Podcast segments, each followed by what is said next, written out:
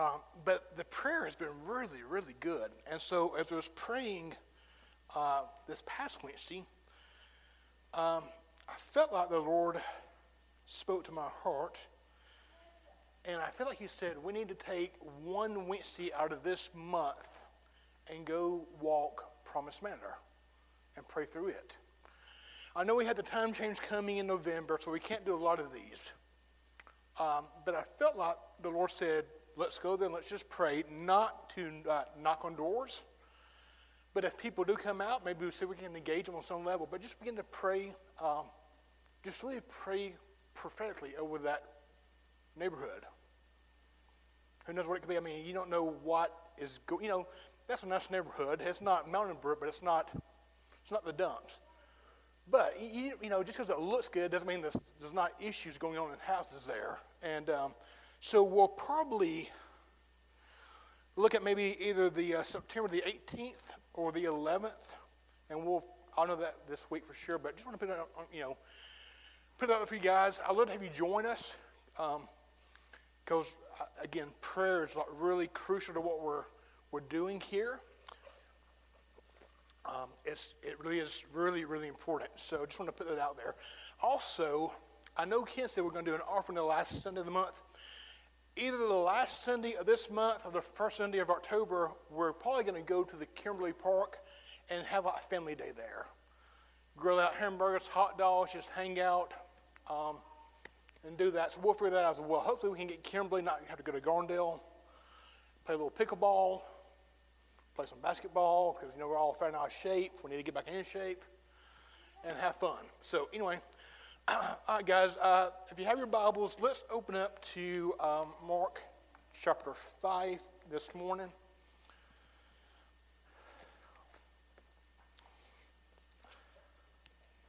And I'm going to use the whiteboard, I think, just so I can feel like a, so I can feel special today.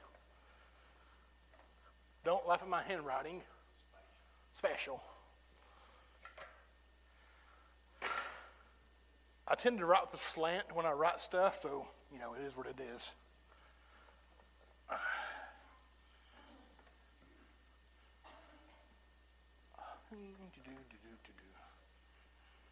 And uh, feel free to make comments this morning. I know we had a small, crowd. well, we always have a small crowd. we have a smaller crowd today, which is okay. It's no biggie.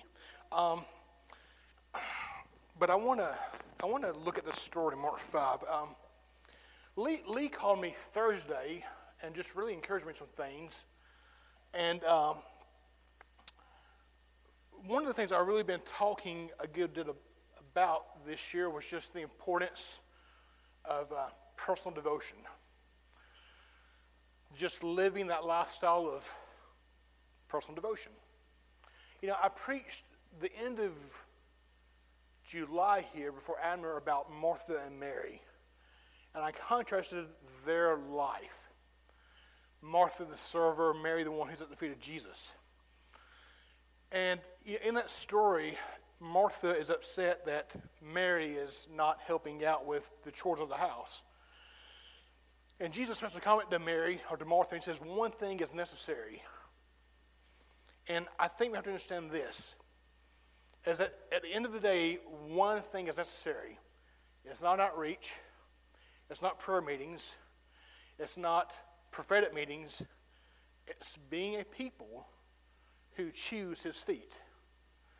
Because if I, if I capture his heart in private, then I will manifest his heart in public. So I don't have to have a big vision. I think, I think one of the challenges, um, if I can speak freely, is people want vision. And here's the vision of the house we're going to do what he does, and we're going to say what he says. We could write it a five year vision, a 10 year vision, a 20 year vision. Nothing wrong with that. But if we just want to posture our heart in, in, in devotion before him as a people, then we'll move when he moves, and we'll speak when he speaks.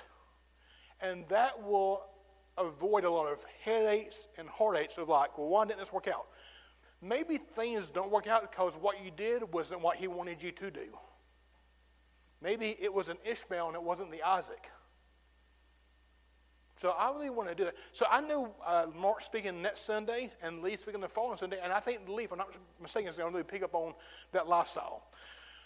But today, before I, and I, and I say, I say this, uh, slow down, Paul, slow down. I say that to say this.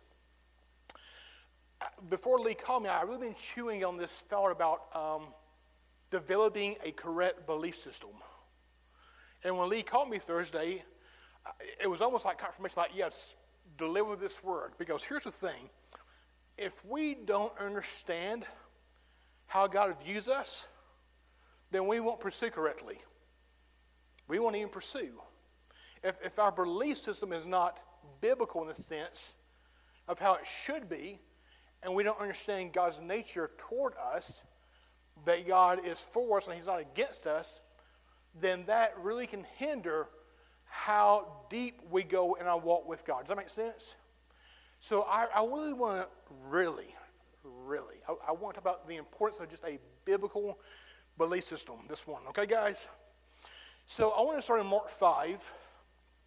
I want to read a familiar passage. I don't want to spend a lot of time on this passage, but there's a scripture I want to just point out to us. Uh, if we'll pick up in verse 24 of Mark 5, the Bible says this And he went off with him, and a large crowd was following him and pressing in on him. A woman who had a hemorrhage for 12 years and had endured much at the hands of many physicians and had, not, and had spent all that she had and was not helped at all, but rather had grown worse. After hearing about Jesus, she came up in the crowd behind him and touched his cloak. Key verse right here for she thought, for she thought, for she thought. This is her belief system. For she thought, if I just touch his garment, I will get well.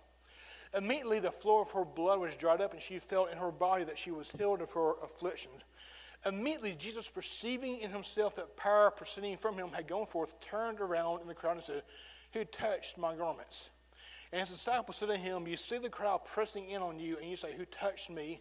And he looked around to see the woman who had done this. let's just stop there. This woman has a belief system that caused her to touch Jesus. So here's what I want to start this morning. How are belief systems now? Let's don't think spiritual. Let's just think just general. How are belief systems formed? How are belief systems formed or developed? How are they? Question. Okay, you're so smart. I believe that life, belief systems come out of one thing. They come out of life experience. Life experience forms, see, I told you I, I can't write good, forms belief systems. But now let's break that down. What, what does that mean? Life experience. What is that? Somebody, what is that? Okay, observation. Let's write this down. Let's look. Observation. All right. What else? See, I think parents is a good one.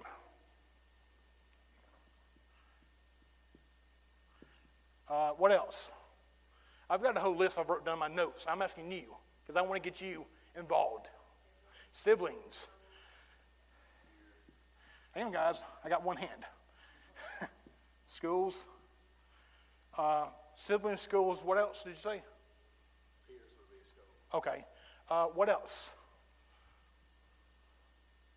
How about financial status? Let's just put money. what else? Work. Oh, church is a, church is a good one. Church, work. What else? Come on. Think of your life. Your, your life today is what it is because of what all you've endured in your life. So, what in your life molded you into the person you are? That's not up here. And, I mean, this is good enough. We can start with this, but is there anything else we can add to this list? Children. Chitlins. Children. Black church. heritage. Coaches. Oh, that's a good one, Mark. Smoky. Uh, just say heritage. Let's just put heritage. Oh, another great part geography. I mean, let's just stop here. This one. If you're from the South in the 60s, you're racist. If you're in California, you're a free loving hippie. All, all these things, guys, in the natural sense, form our belief system. Now, you can even take these, though, and even these, you can actually break them down. For example, parents. Was mom and dad both there? Was mom gone and dad there? Was dad gone and mom, vice versa? Or were both parents good? Or were both parents at each other's throat?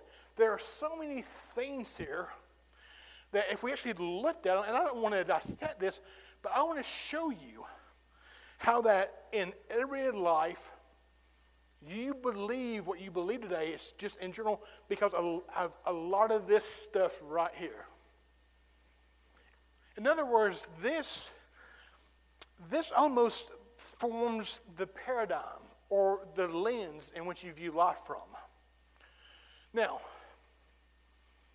you wear glasses. Now, let's say that I was to take Kim's glasses and I was to look through her lens. Why that helps Kim see correctly, it would actually affect my vision. So we all have these paradigms or these lenses that we view life from. And even when we come to the kingdom, a lot of times this stuff here still affects how we operate in the kingdom. D- Damon Thompson made a really good point on his one of his latest podcasts. Damon was talking about being double minded.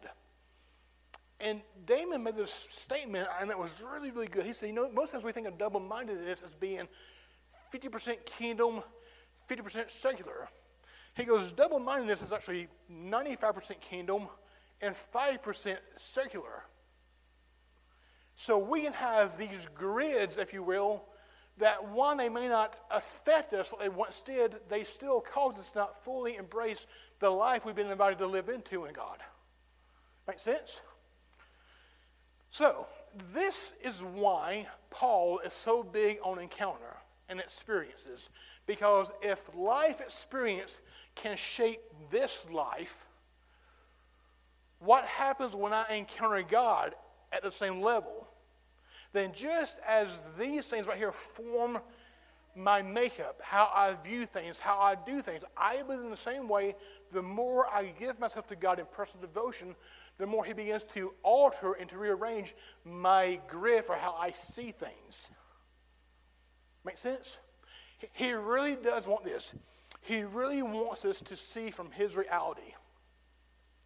There's an old saying that goes like this perception is reality. And it is true to an extent.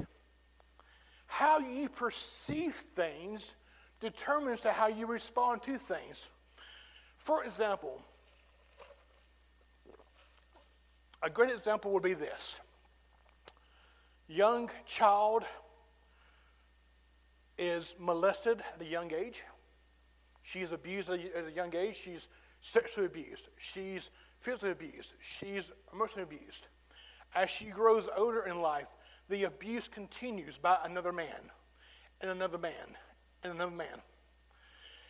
That view of man, if she doesn't deal with it, can cause her to have the perfect man in her life who would actually love her for her, never hurt her, can cause her to view him as a one who would hurt her. Make sense? So that's why we want to deal with these paradigms. And so here's the thought we just said perception is reality. That I don't believe that really. I believe what God wants is that His reality becomes our perception. In other words, instead of me seeing life through my lens, through observation, through parents, through siblings, oh my God, I one of the things I actually showed I think, a few years ago, the, I, think, I think I actually showed us here. I had, I took myself through, through deliverance one time from a lie. And the lie the Lord showed me was this, was that your voice has no value.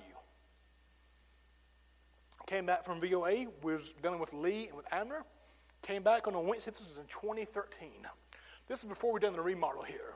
I remember I came home each night and I was broken. And I laid on that stage, and God, for the next 45 minutes, took me through deliverance.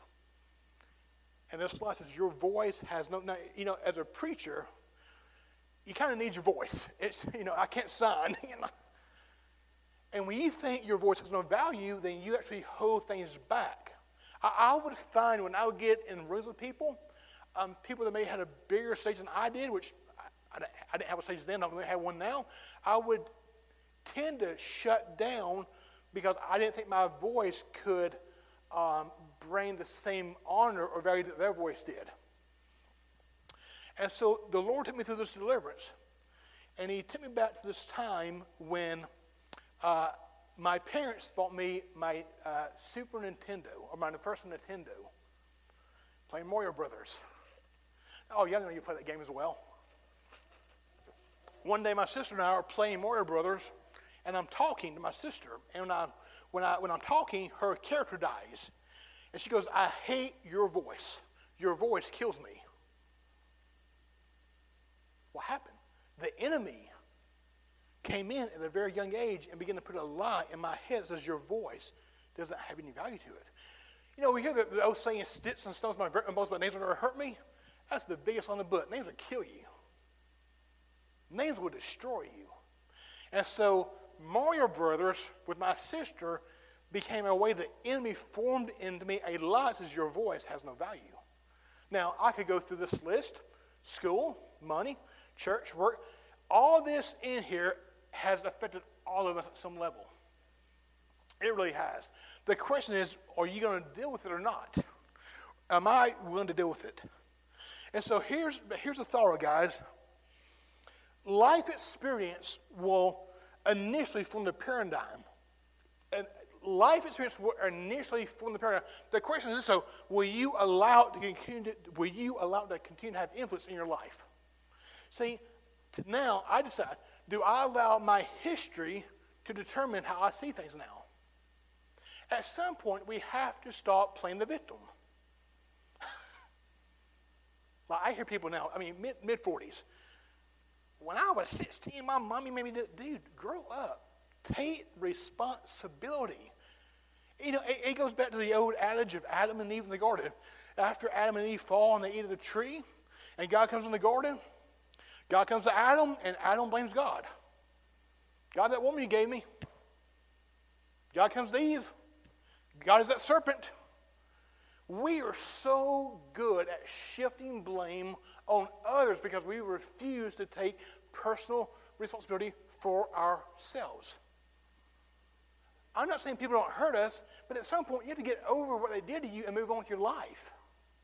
And quit being the prisoner of what happened in your past. Don't let your past define you no longer. And yet, for so many in the body, we let the past define us. Should be that way. So here's this woman. Here's this woman who, who hears of Jesus. Now, this is amazing. She has suffered this issue for 12 years. She's had a flow of blood.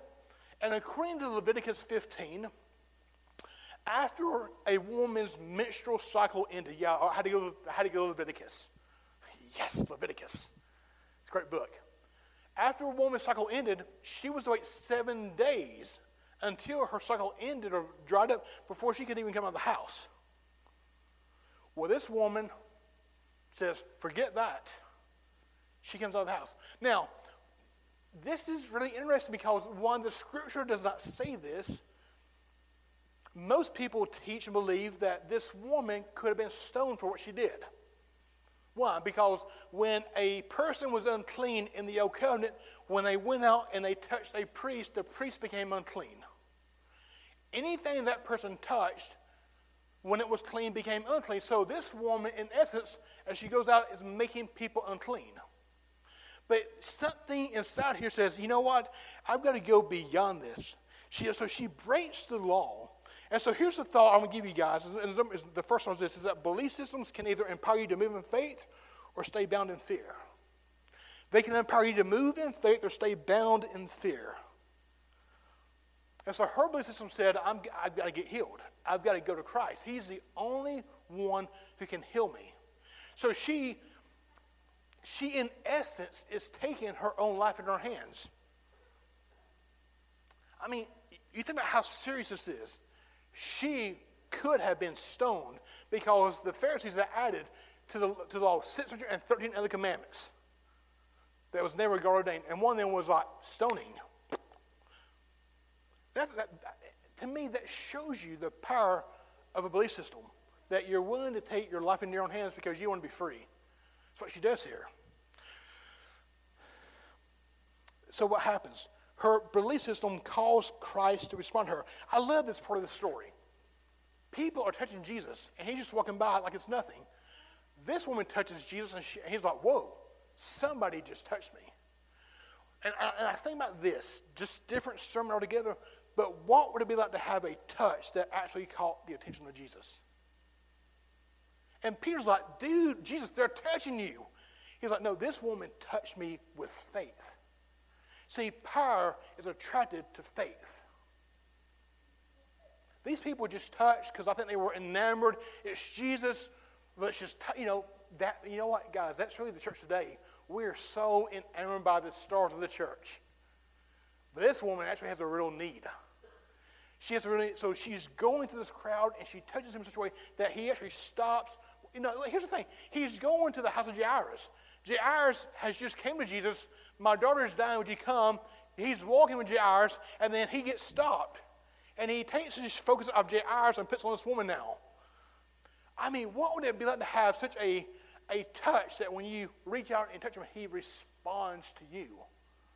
I mean, that's, that's pretty, listen, I understand this the Spirit. He, God's all in one. You know, he can, but just, just to think, your, your touch stopped the Son of God. I'm like, whoa, God, I need to get saved again. It's just, it, it, it ooh. So look at this. For faith is measured by response. We're going to move on with this in a minute, but think about this again about belief systems. Because ultimately, Paul says this Paul says, I believe, therefore I speak. Paul's belief system is what enabled him to speak what he spoke. And guys, it's easy to say, well, I believe, I believe, I believe. Okay, do you really believe? I, I love the example of the skydiver. A skydiver goes up on that plane, grabs his parachute, flies 10,000 feet up in the air, puts on a, parachute, and he believes that parachute will somehow open with him when he jumps out of the plane. He's an idiot. He's just dumb. I'm sorry. If you're, I'm just, planes were meant to you, you take off the land, not jumping out. That's just, it's just dumb. He believes, he believes, but his faith isn't proven until he jumps out of the plane. It's easy to say, I believe. But the moment you jump out is when you know you have faith. And this woman could say, I believe he, he can heal me, but her faith caused her to leave seclusion and come into a place where she could have been stoned because she wanted the healing. See, when we have a real correct belief system, it will enable us to walk out of man's restrictions, the thing that man has tried to impose on us, and step into God's fullness for our life, even though it may cost us ridicule, this or that, or even life itself. So, with that as the backdrop, something about Israel now. Israel was this amazing nation that God raised up. Joseph goes down to Egypt. Joseph becomes the ruler of Egypt. Joseph's brothers come to Egypt because of the famine in the land. Pharaoh and Joseph have a great relationship. And then Pharaoh dies, another Pharaoh comes on the scene who doesn't know Joseph or his family. And the Jews become the slaves of the Egyptians. And now, for 400 years, uh, Egypt or Israel lives as slaves in Egypt. Listen to what the writer of Hebrews writes in Hebrews chapter 4. He says, Therefore, let us fear, if while a promise remains of entering his rest, any one of you may seem to have come short of it. For indeed, we have had good news preached to us, just as they also, but the word they heard did not profit them, because it was not united by faith in those who heard. So these people, bound for 400 years, finally found freedom, only to die in the wilderness. Because when they had a promise from God, they didn't put that promise with faith, and they died. Now, let's talk about their paradigm. While in Egypt, they endured the rigor of what was known as a taskmaster. A taskmaster uh, is an interesting word. It comes from two words in the, in the Hebrew. The first word means a head person that has rule or dominion. The second one means to burden or to faint with fear, with fatigue, fear, or grief. So a taskmaster was a, a person with dominion who would inflict upon you uh, fatigue, fear, or grief. For 400 years, Israel lived under the harsh rulership of taskmasters. Even though they saw God do miracles, remember the 10 plagues in Egypt? Three days, Egypt does not have light. Israel does. God kills all the cattle of Egypt. All the cattle of Israel lives. God kills the firstborn of the Egyptians. All the firstborn of Israel lives. They saw the power of God in Egypt, but they saw so much affliction of Egypt themselves that their view of God becomes skewed. So much to the point that when they leave Egypt to go to the promised land, what was an 11 day journey became a 40 year wandering in the wilderness. And in that journey, now I, I don't know my math is correct, but if my timeline is correct, within 60 days of leaving Egypt, they're already wanting to go back into Egypt. And they will make this comment to God God, why did you bring us out here to die in the wilderness? They thought God was bringing them out to die. When God says, I'm bringing you out to the wilderness to hold a feast unto me. See, the, see here's, I'm going to get on this one for a minute. we think the wilderness is a negative place, and it's not. God was going to bring them out to hold a feast unto Him. That was the whole point of going to the wilderness to worship God. It wasn't because He was came out of drugs and sets.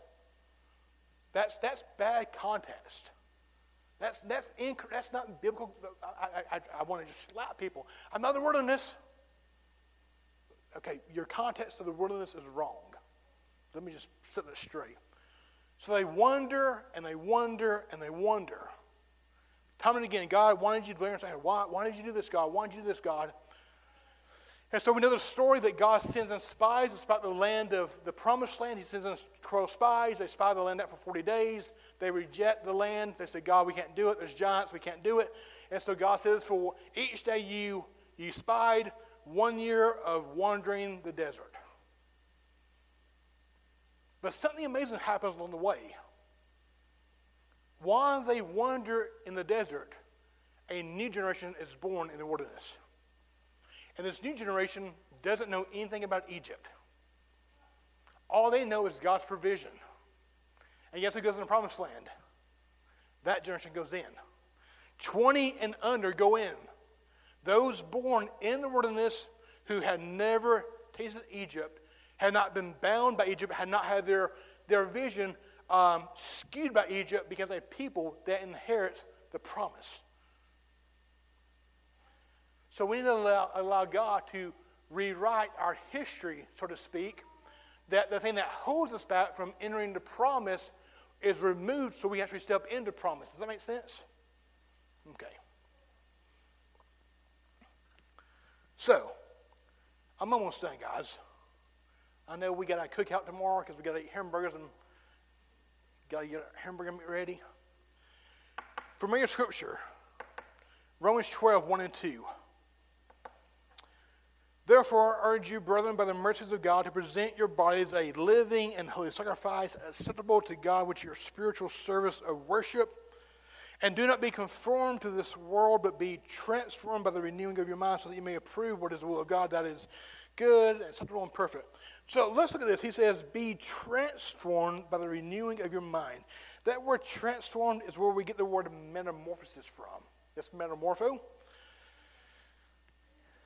Now, how many of you ever saw the movie The Matrix? How many of you actually understood the movie The Matrix? I didn't. One time, one time to me. But there's a scene in The Matrix I love to watch. And it's the fight scene with Morpheus and Neo. And in the fight scene, Neo is learning karate. He's trying to, Morpheus is trying to free the mind of Neo because Neo has no limitation. And as they're fighting in this, this fight scene, Neo says, I know what you're trying to do. And Morpheus says, I know, I'm trying to free your mind. I'm trying to get you free of limitation. That's what Paul's saying here is be transformed by the renewing of your mind. In other words, we limit ourselves because of how we think. That's when Paul writes in Colossians 3. We sang it a while ago. Colossians 3. Set your mind on things above. Be transformed. And the picture there is the caterpillar. The caterpillar, who's that, that ugly, ugly bug, goes through this four stage process of becoming this beautiful butterfly. And so here's the thought I want, I want to leave you, not leave you with, but think about this. The butterfly doesn't just change in appearance, but function. The caterpillar doesn't fly. The butterfly does. The caterpillar is ugly. The butterfly is beautiful. So not only does it change in appearance, but it actually its function. And when we actually change how we think, when we actually get God's belief system, it, I, think, I believe it actually causes us to actually step in our God given assignment and function. So when Paul says, I believe this is, I could be dead wrong here, but Paul rebukes the Corinthians for being carnal and says, Are you not acting like mere men?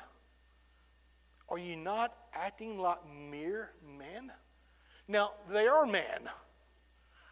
But to me, that says, hmm, there's something more deep we can go into with that, guys.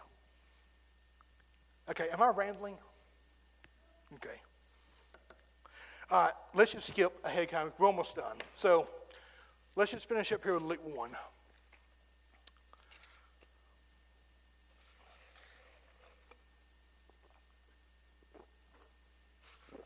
Luke 1. Uh, let's pick up reading in. Um,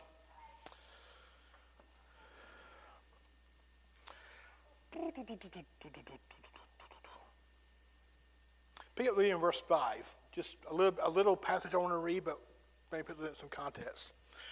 In the days of Herod, king of Judea, there was a priest named Zacharias of the division of Abijah. He had a wife from the daughters of Aaron. Her name was Elizabeth. They were both righteous in the sight of God, walking blamelessly in all the commandments and requirements of the Lord. But they had no child because Elizabeth was barren and they were both advanced in years. Now it happened that while he was performing his priestly service before God in the appointed order of his division, according to the customs of the priestly office, he was chosen by lot to enter the temple of the Lord and burn incense. And the whole multitude of the people were in prayer outside of the hour of the incense offering. And an angel of the Lord appeared to him, standing to the right of the altar of incense. Zacharias was troubled when he saw the angel, and fear gripped him. But the angel said to him, Do not be afraid, Zacharias, for your petition has been heard, and your wife Elizabeth will bear your son, and you will give him the name John, and he will, you will have joy and gladness, and many will rejoice at his birth. For he will be great in the sight of the Lord. ESPN is going off. And he would drink no wine or liquor, but he will be filled with the Holy Spirit yet while he is in his mother's womb. And he will turn many of the sons of Israel back to the Lord their God. It is he who will go as a forerunner uh, before him in the spirit and power of Elijah to turn the hearts of the fathers back to the kids and the disobedient to the attitude of the, of the righteous, so as to make ready a people prepared for the Lord. Zacharias said to the angel, How will I know this for certain? For I am an old man, and my wife is advanced in years. The angel answered and said to him, I am Gabriel who stands in the presence of God, and I have been sent to speak to you and to bring you this good news.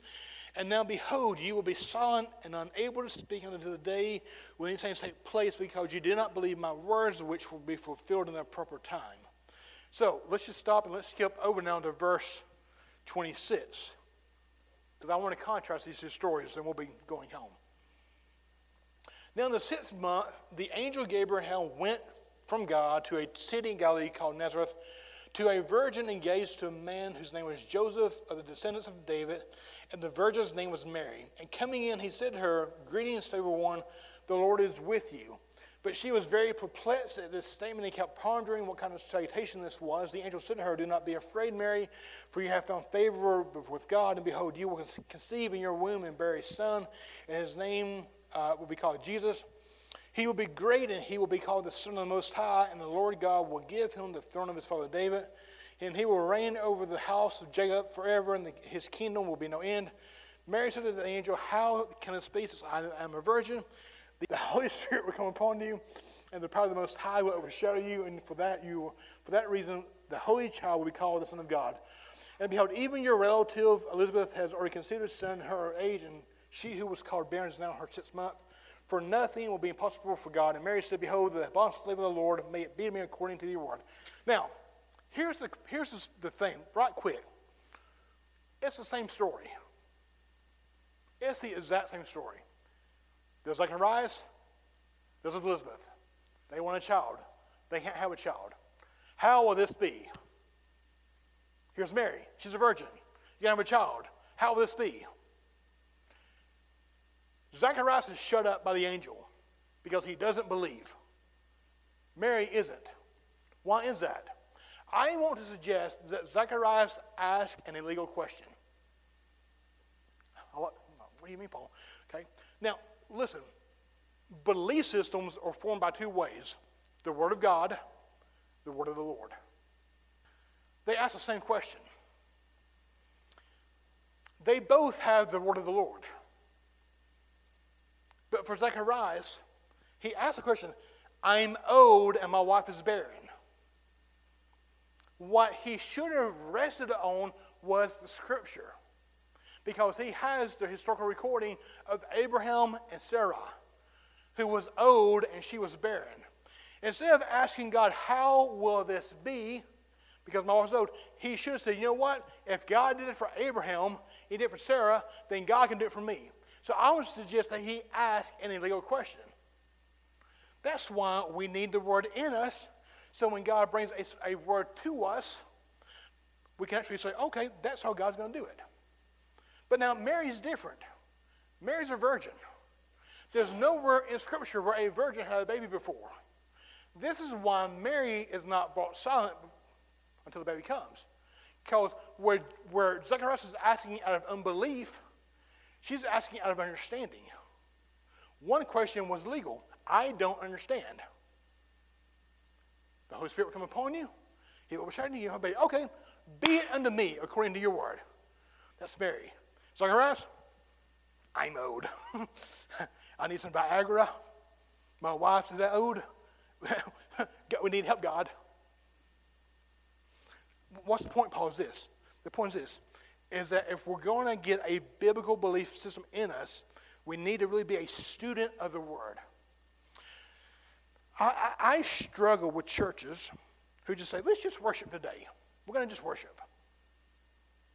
I don't have an issue with that happening at times, where the Holy Spirit takes over. I believe the word is very important. So much so that Psalms 138 says, God honors his word above his name. We need the preaching and the teaching of the word. Why? To begin to develop a belief system that is actually a correct biblical belief system. But at the same time, we can't be so locked in that where if I can't find it in Scripture, it must not be God. You know what I'm saying? Because I know, you know, you deal with some people, well, I just can't find scripture to support it. There are many things that Jesus did that if everything was wrote down in the world cannot contain the buts. That's, that's a metaphor. But Jesus did so many things that's not recorded in Scripture. So we can't, we can't live that says, well, if I can't find it, it mustn't be God. Listen, that's why we need the Word of God and the word of the Lord because the word of the Lord will always in, be in line with the word of God. That's how, like, just, just use this right quick. That's how we, that's how we judge prophecy. One way. Does it, does it line up with Scripture? Hey, uh, Diane, uh, the Lord says do this, do this. Okay, does it line up with Scripture? Yes, it does. You know, we get the Word in us, we feed on the Word, and we allow the Word to change our belief system. We ingest, you know, one of the things the Lord spoke to me about a year or so ago, and I really, I've really been trying to do this a lot, is this. He said, He said, hear the Word, read the Word, confess the Word, manifest the Word. Hear the Word, read the Word, confess the Word, and you'll manifest the Word. And what's going to actually begin to break down these things right here that has crippled, has challenged us, that has kept us living in unbelief is when we get this word in us. Again, I believe, therefore I speak. Paul says the word is in your, it's, it's, it's in your mouth, it's in your heart. Let's get the word in our mouth and in our heart. And when we get our, the word in our mouth and our heart, we actually have a congruent speech. Because honestly, guys, most people in the body don't have congruent speech. We say one thing, we live with something else. I live in accountability, but I won't submit to my pastor. That's being incongruent. I believe that God wants to bless me financially, but I don't give. That's being incongruent. I believe that God wants to heal, but I don't pray for the sick. That's being incongruent. Let's get the word in us both ways.